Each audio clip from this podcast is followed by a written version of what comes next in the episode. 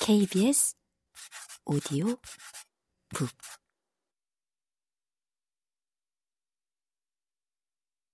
운치가 그 중을 절에 그냥 머물러 두고 동정을 살피고 있는데 마침 포도청 포교들이 순찰을 왔다가 그 중놈을 보더니 전운치로 여기고 태수에게 급히 고하였다.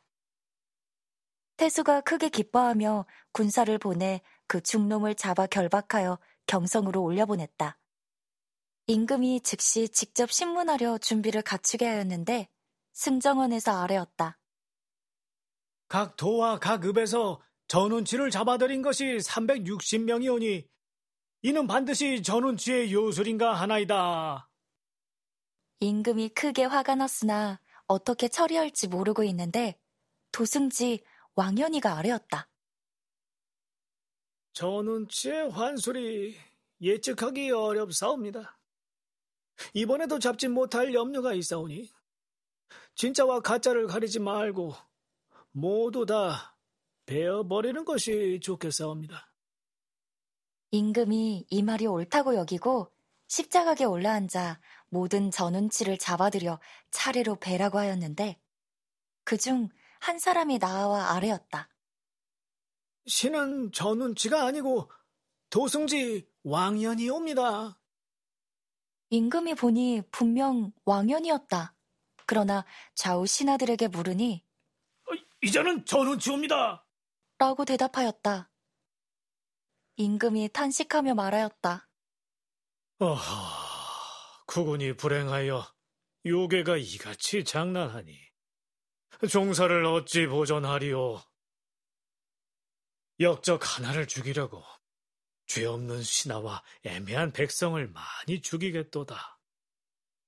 이에 신문하는 것을 그쳤다. 온치가 구름 속에서 요술을 행하고 변신하여 왕연이가 되어 골문을 나오니 하인들이 마부와 말을 대령하였다가 모시고 왕연이의 집으로 돌아갔다. 바로 내당으로 들어가 왕연이의 부인과 말을 주고받았으나 부인은 물론 집안 사람 누구도 그가 전운치인 줄 전혀 알아차리지 못하였다.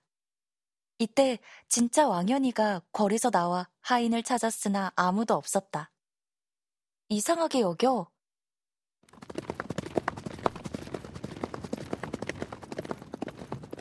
동료의 말을 빌려 타고 집에 돌아오니 하인들이 문 앞에 있었다. 왕연이가 크게 화를 내면서 집에 와 있는 까닭을 물으니 하인들이 말하였다. 소인들이 아까 상공을 모시고 왔는데 또 어찌 상공이 계실 수가 있습니까? 그러면서 얼굴을 찬찬히 살펴보거늘 왕연이가 괴이하게 여겨 내당으로 들어가 보니 시비들이 손뼉을 치며 말하였다.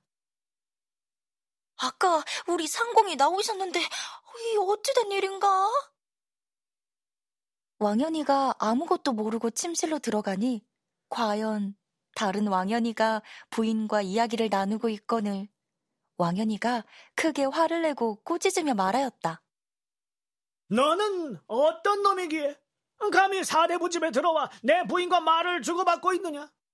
하인들에게 호령하여 빨리 결박하라고 하였다. 운치가 말하였다. 너는 웬 놈인데 내 얼굴로 내 당에 들어와 내 부인을 겁탈하려 하느냐? 이런 변이 어디 있느냐? 하인을 호령하여 빨리 몰아내치라고 하였다. 하인들이 이 거동을 보니 누가 까마귀의 암수를 구별할 수 있으리요. 어찌할 줄을 모르고 있는데 운치가 도리어 호령하며 말하였다. 내 전에 들으니 요물은 사람의 형상을 오래 쓰지 못한다고 하더라. 운치가 왕연이를 향하여 물을 뿜고 주문을 외우니